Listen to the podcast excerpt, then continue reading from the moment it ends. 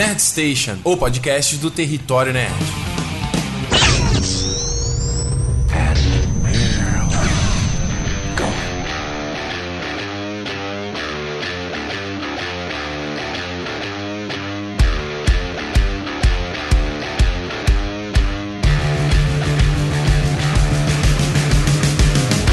Muito bem, mais uma semana, mais um Nerd Station no ar.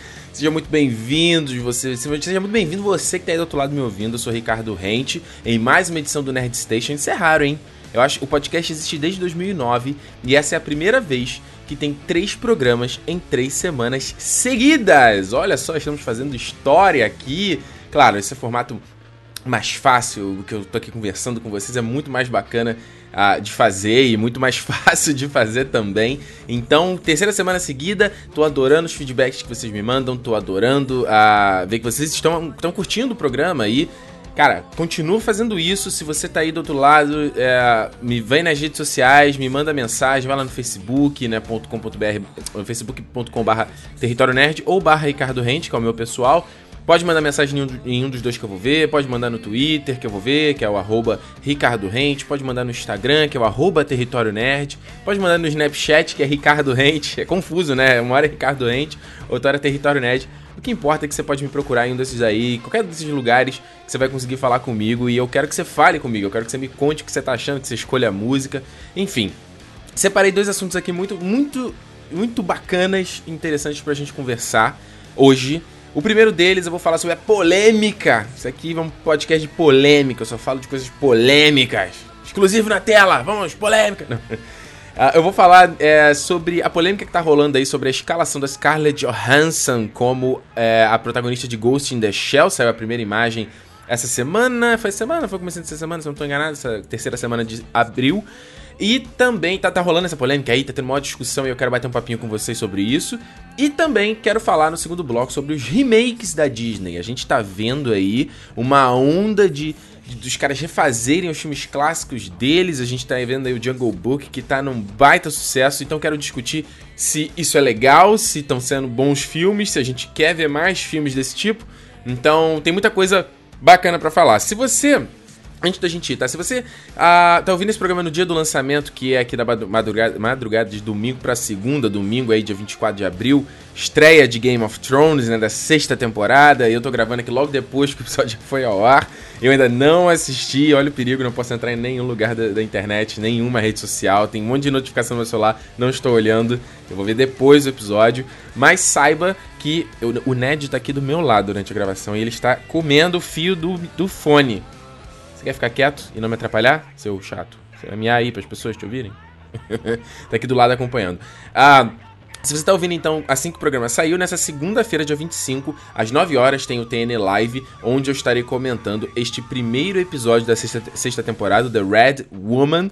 Ah, e se você tá, é, ouviu depois, sabe que então toda segunda-feira, às 9 horas, estarei comentando Game of Thrones lá no youtube.com barra Território Nerd, é, Território Nerd 2, ou você vai no territorionerd.com.br que ele te redireciona também pro canal. Estarei lá fazendo a live toda semana. E se você está assinando e tem um feed já assinado aqui do podcast, fica ligado também, vem a versão em áudio. Mas é bacana, né? Tá acompanhando ao vivo e aí pode comentar, eu posso ler seu comentário, é, vou separar imagens, trechos dos episódios, então vai ser bem legal, certo? Bem legal pra gente a discutir esse episódio. Então fica, fica o aviso, tá? Eu queria muito ter, chegar aqui nesse programa para avisar o lançamento do site do podcast do Território Nerd. Eu voltei atrás e resolvi fazer um site para esse podcast aqui, porque fica muito complicado para eu, eu não só para divulgação, como para às vezes eu querer dar, deixar um link, alguma coisa assim.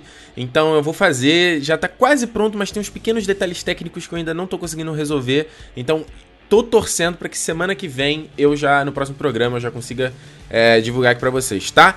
Quero também mandar um abraço e um beijo para todo mundo que esteve presente no encontro do Canal 42. Se você não conhece, Canal 42, meu outro podcast uh, de séries feito com o Bruno Costa e o Jurandir Filho. a gente fez um encontro, não foi, entre aspas, oficial do Canal 42, foi os próprios fãs e os próprios ouvintes que, que se organizaram e organizaram o, é, o, encontro, então foi muito legal. A gente foi no Shenanigans, é um pub aqui no Rio de Janeiro, lá em Ipanema, e foi muito bacana. A gente, só galera boa e, pô, muito papo nerd, foi demais. Então, se você tá me ouvindo, você foi, muito obrigado. Foi de, cara, é muito legal conhecer você que tá me ouvindo, você que me assiste, você que tá em outro lugar. Cara, vocês não têm noção do quão foda é essa experiência, cara. Vocês não têm noção. É tornar palpável toda essa, essa, entre aspas, brincadeira no bom sentido que a gente faz aqui na internet, certo? Uh, eu quero então puxar aqui algumas musiquinhas pra gente ouvir antes de eu entrar nos papos mesmo. Uh, eu, é o seguinte, um, recado para vocês. Eu vou colocar na descrição do podcast a minutagem das músicas. Então, se você quiser avançar, se você não quiser ouvir, quiser ir logo pro, pra, pro, pra, pro, pro papo, você consegue ir, certo? Então, só você clicar aí pra você ver a descrição, mais, mais informações, alguma coisa assim, e aí você já pode pular, certo? Mas eu quero começar aqui, vou puxar. Eu, eu sei que selecionei algumas músicas aqui que eu gosto, e eu quero começar, cara, primeiro com Dead Lessons, que é a música do novo álbum aí da Beyoncé, que saiu agora nesse final de semana. Porra, adorei essa música, pegadinha country, muito legal, o álbum Lemonade, né? Então ouve aí que depois você me conta se você gostou, que é foda.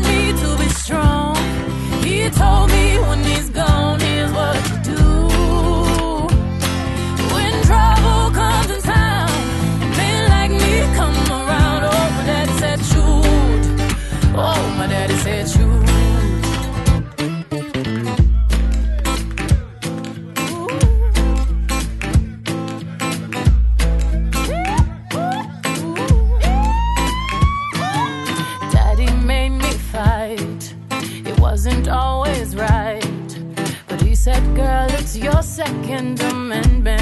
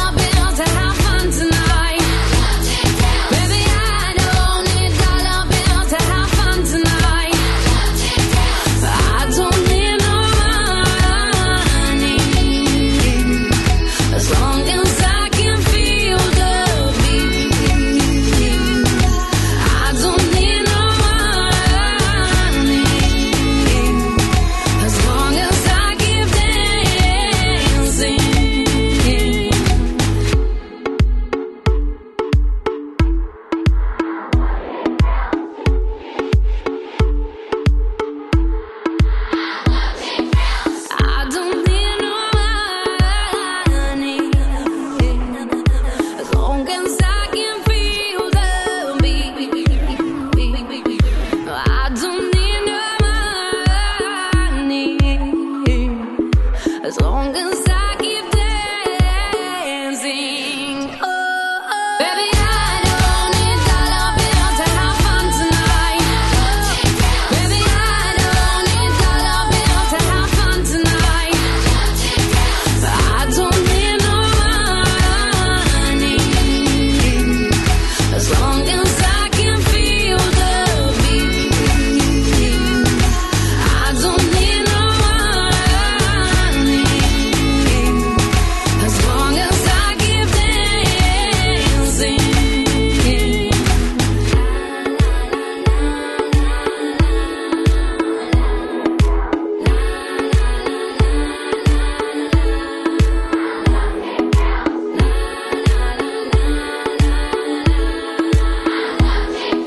bem, de volta, ouvimos aí Cheap Thrills da Cia, do último álbum dela, Live. A Cia é muito bacana, artista que tá há muito tempo trabalhando no, nos- no backstage, escrevendo né, música para vários artistas, e aí ela se lançou na carreira né, com Chandelier recentemente, e foi por um sucesso, teve o Titanium também com David Guetta, e Cheap Thrills aí, muito legal essa música, muito, muito legal.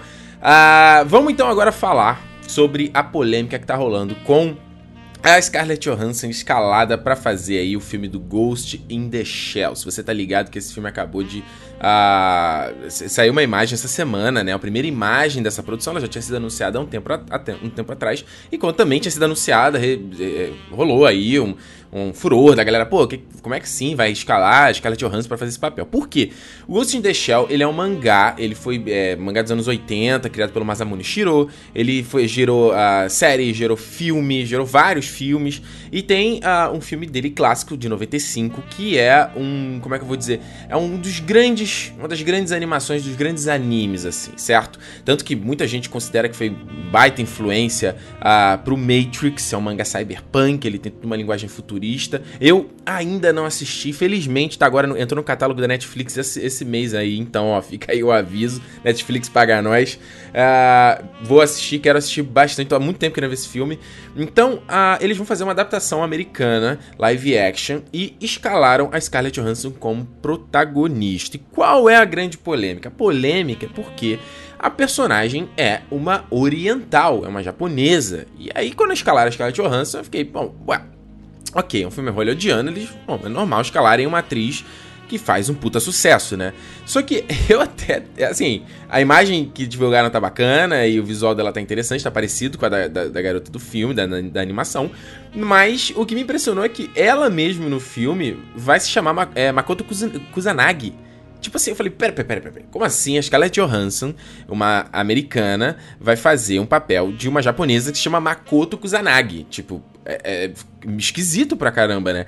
E isso que começou a gerar o grande o grande frisson na internet. Porque, porra, peraí, por que então você não escalou uma atriz japonesa, uma atriz oriental para fazer este esse papel, né? Isso é um assunto muito delicado, porque já não é, é existe já ao grande na história assim de Hollywood já existe esse fato de atores americanos interpretarem personagens de outras etnias, né? Não dá espaço para pessoas de outras etnia, etnias, porque não torna todo mundo no, nos filmes acaba tendo que virar o, o, perfil branco, né, caucasiano tradicional.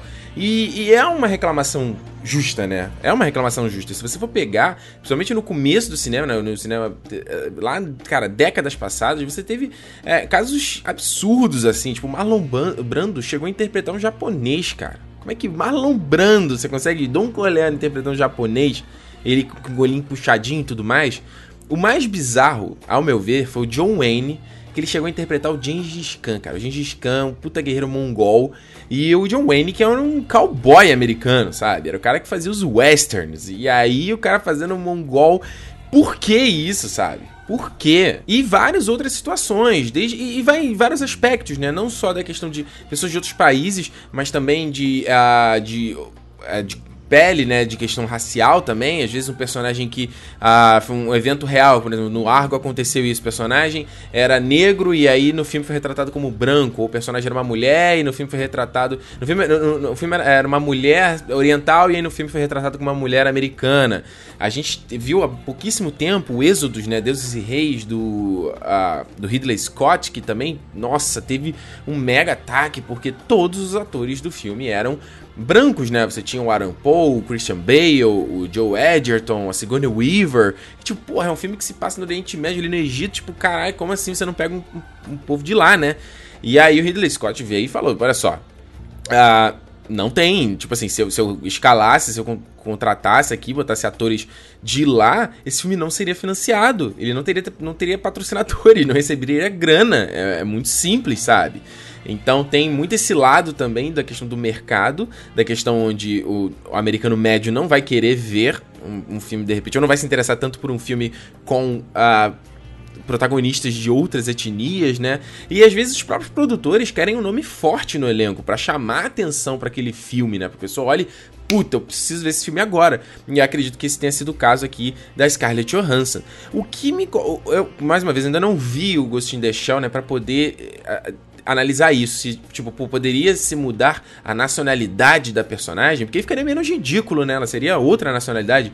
Mas uh, um dos produtores deu uma entrevista falando que eles inclusive chegaram a testar com um estúdio de, uh, de computação gráfica para transformar o rosto da Scarlett Johansson é, em traços orientais. Olha a merda que isso seria, gente. Olha a confusão que isso seria. Se vocês forem lembrar, há pouquíssimo tempo também, no Cloud Atlas dos irmãos Wachowski.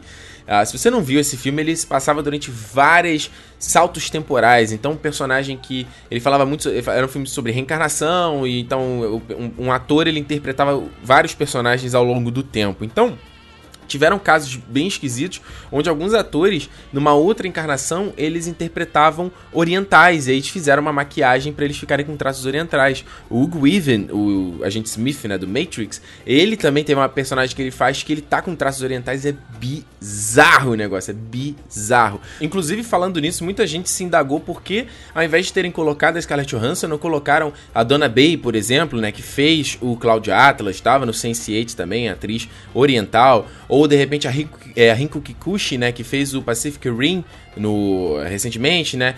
Então assim, você tem atrizes que são das nacionalidades, das etnias é, corretas, adequadas à personagem, mas que acabam não encontrando espaço. Eu lembro que rolou um papo também recente com o Ed Redmayne quando ele fez o garota dinamarquesa, né? Falando lá sobre a mudança de sexo e tudo mais. Aquele foi uma personagem que teve no Oscar e tudo mais. E aí muita gente ficou se indagando por que eles não ah, chamaram uma atriz transgênero, né? Com o próprio, a, a, própria Jamie Clayton, né? Que faz também o, o Sense8, né? Que ela faz a, a Numi, Numi Marks. Então, por, que não chamaram ela e tiveram que botar um ator branco e tal para fazer a personagem também? Então, tem alguns casos que realmente é complicado, outras coisas que é, é, é mercado. Por exemplo, quando o Avatar, né? Eles pegaram do, o Avatar, a lenda de Aang, né? Não o Avatar do James Cameron. Quando eles adaptaram da obra original, você tem a Katara e a Sokka, que são dois personagens ali que, tem, que não são americanos brancos e tal. E quando eles foram pro filme do M. Night Shyamalan, foram atores brancos, a menina lourinha, olhos azuis, aquela coisa toda, né?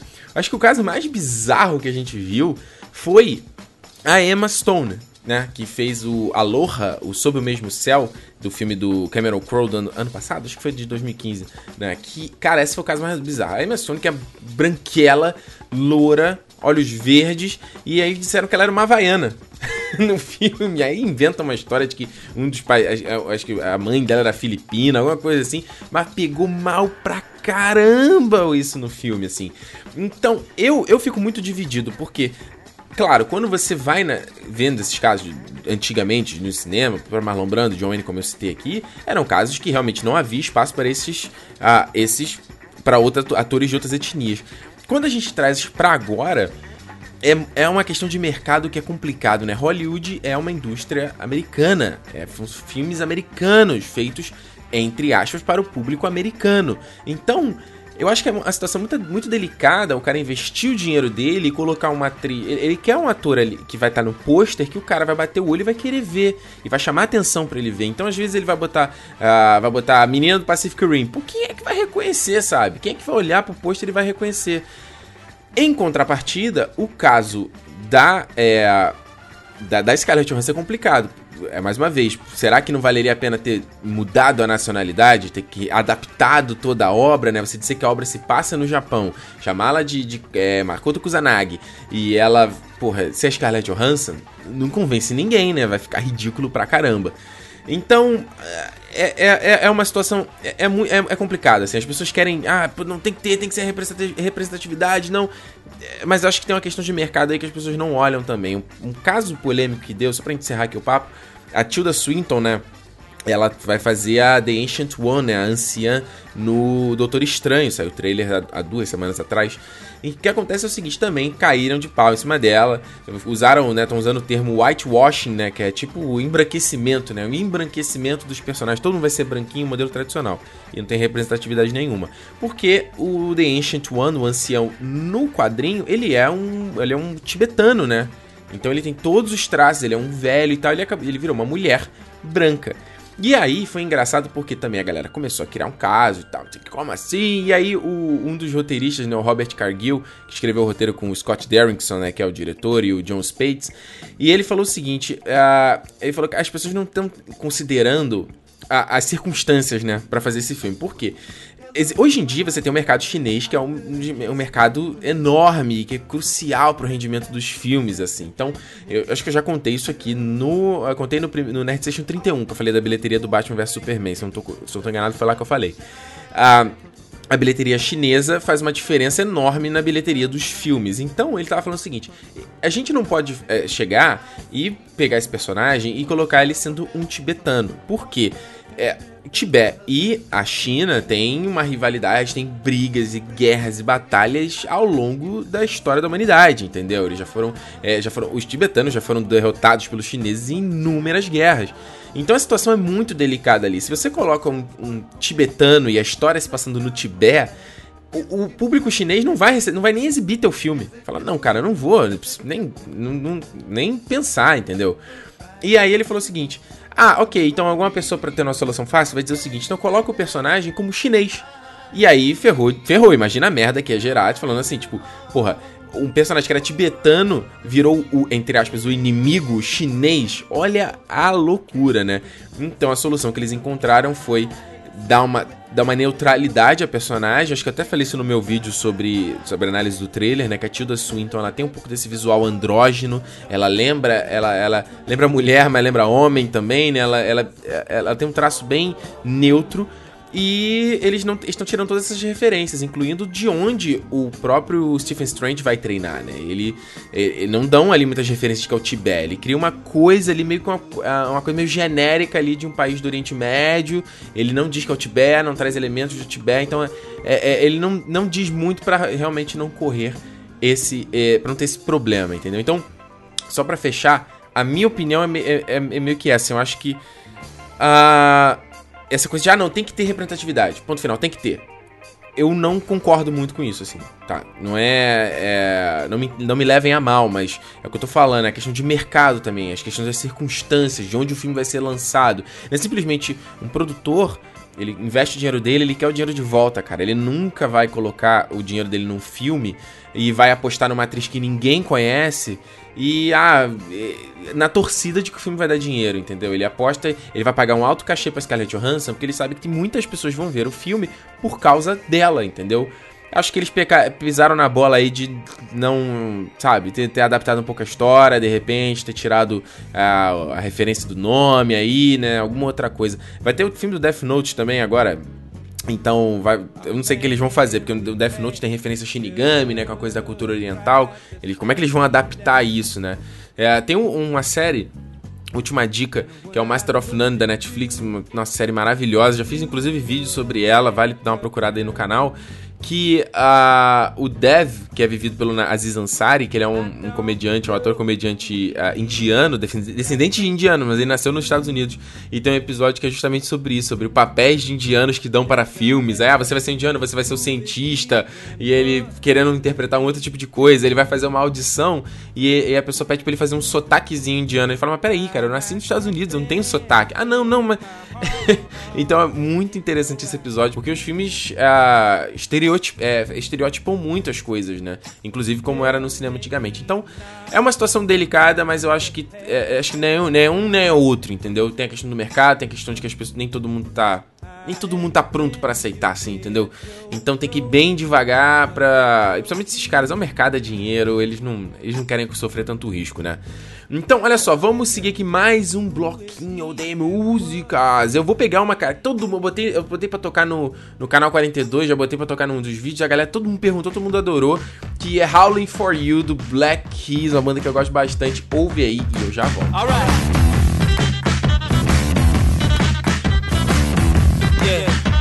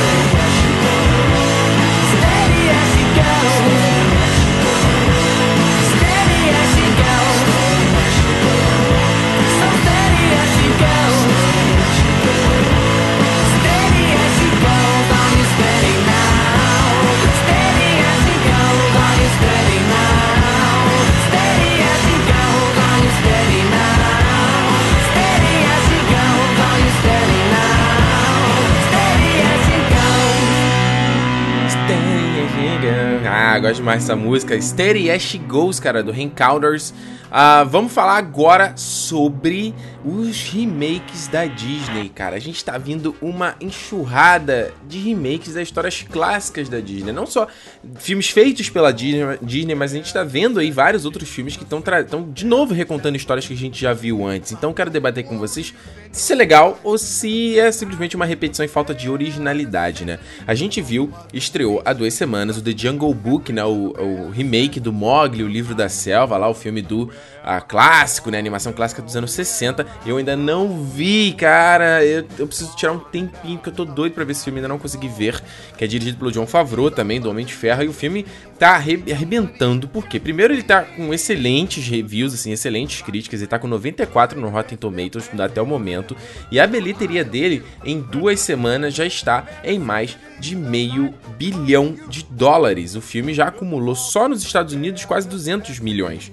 Então você um sucesso, um sucesso que o filme fez. Só no final de semana de abertura dele, ele já conseguiu 100 milhões, só nos Estados Unidos. E a estimativa até que o momento que eu gravo aqui é de 60 milhões para sua segunda semana. Então o filme tá indo bem pra caramba e a sequência já tá confirmado. John Favreau vai dirigir também a sequência. E tava até rolando um papo essa semana aí de que talvez a, a Disney faça um remake do o Rei Leão também, nessa mesma pegada, né? É, fotorrealista, né? Computação gráfica, CGI, aquela coisa toda. Até porque o, a computação gráfica desse filme tá extremamente elogiada, tá todo mundo falando que é incrível, que você esquece que é computação gráfica. Eu tô doido pra ver, só tô doido pra ver.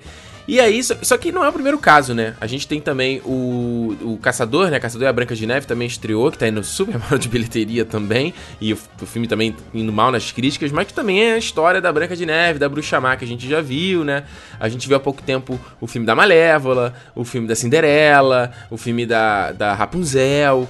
Então a gente fica, fica, pensando assim: será que tá faltando uma originalidade desses caras, né? Ou será que simplesmente são histórias atemporais e que merecem ser revisitadas e merecem ser recontadas, entendeu? Eu, durante um tempo, eu pensava, eu era desse primeiro grupo. Tipo assim, não precisa de remake, assim, sabe? Aquela coisa bem de velho, né? Querendo proteger o que você gosta. Não precisa, ah, essa bulecada, essa idiota demais. E hoje eu já penso um pouco diferente, entendeu? Eu vejo a. Não que eu seja tão velho assim, mas eu vejo a geração mais nova, vejo a, é, meus cunhados, né, os irmãos da minha, da minha mulher, que são, é, são adolescentes, entrando na adolescência agora. Então você vê o comportamento deles e vê os interesses e vê os pensamentos é muito diferente da minha época, quando eu era adolescente, que não faz tanto tempo assim, cara.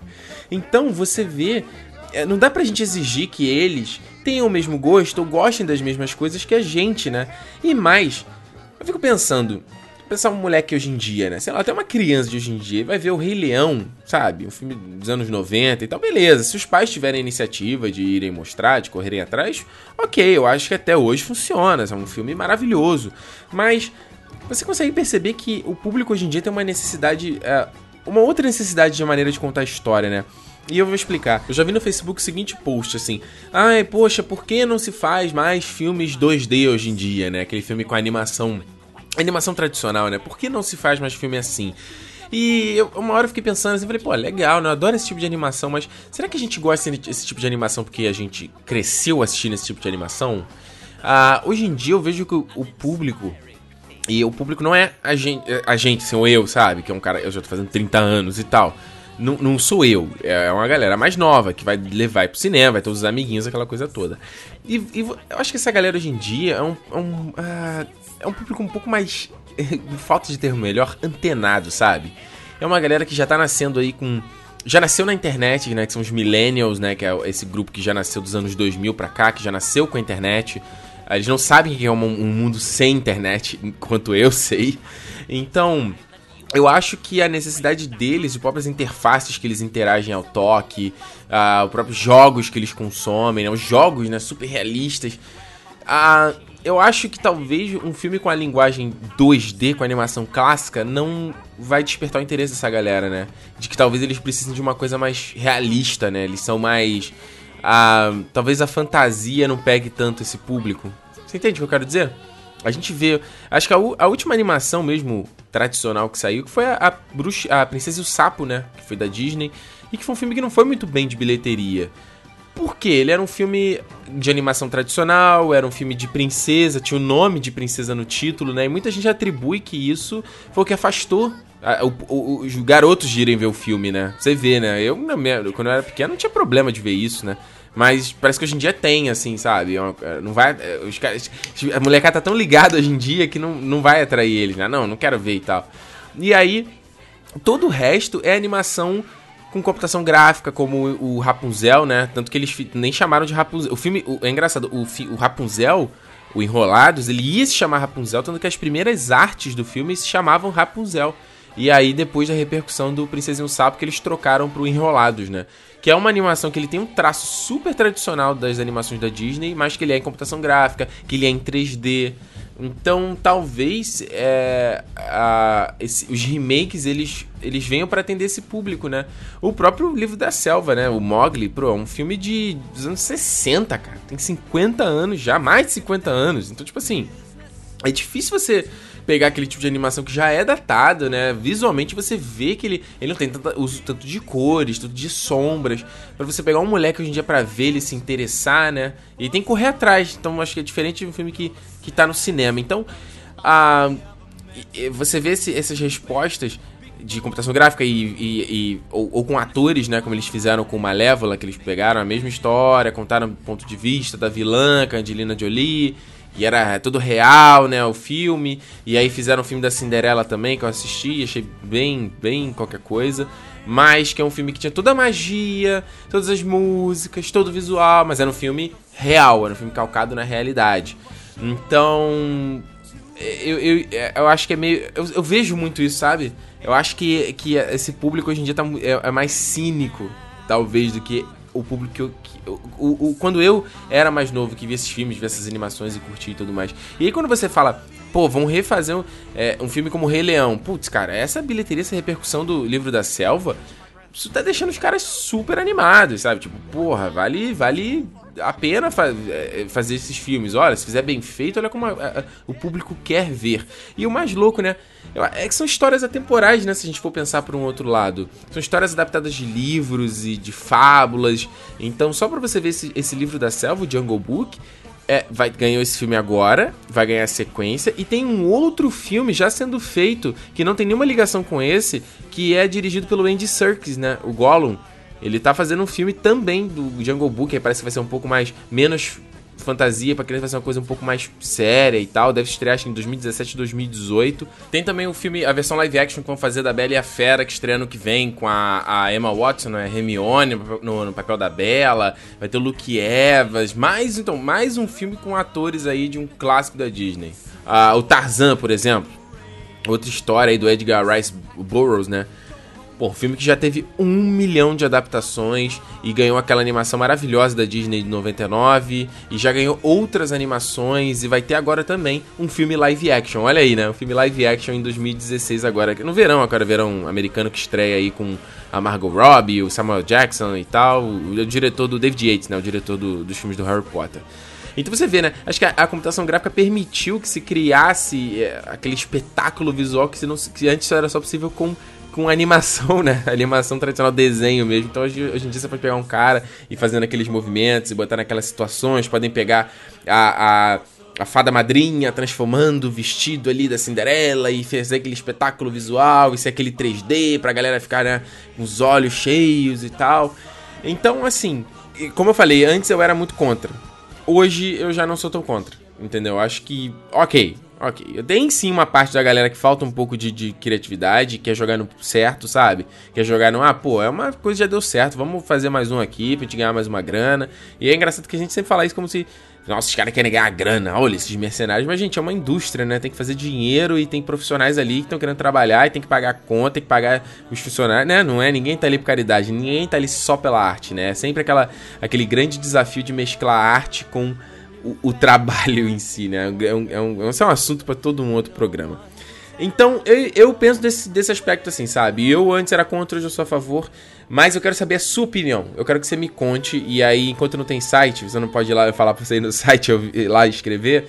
Me manda mensagem então no Facebook, me manda mensagem no Twitter, no post, né, quando estiver divulgando, me coloca lá que eu sempre gosto de ver, quero saber o que você, que você pensa a respeito disso, se você é contra ou não, e também sobre o papo, né, inicial sobre a, a polêmica, né, do whitewashing, da, de embranquecer todas as histórias, também quero muito saber a respeito disso, o que, que você acha, Ah, e, mas então...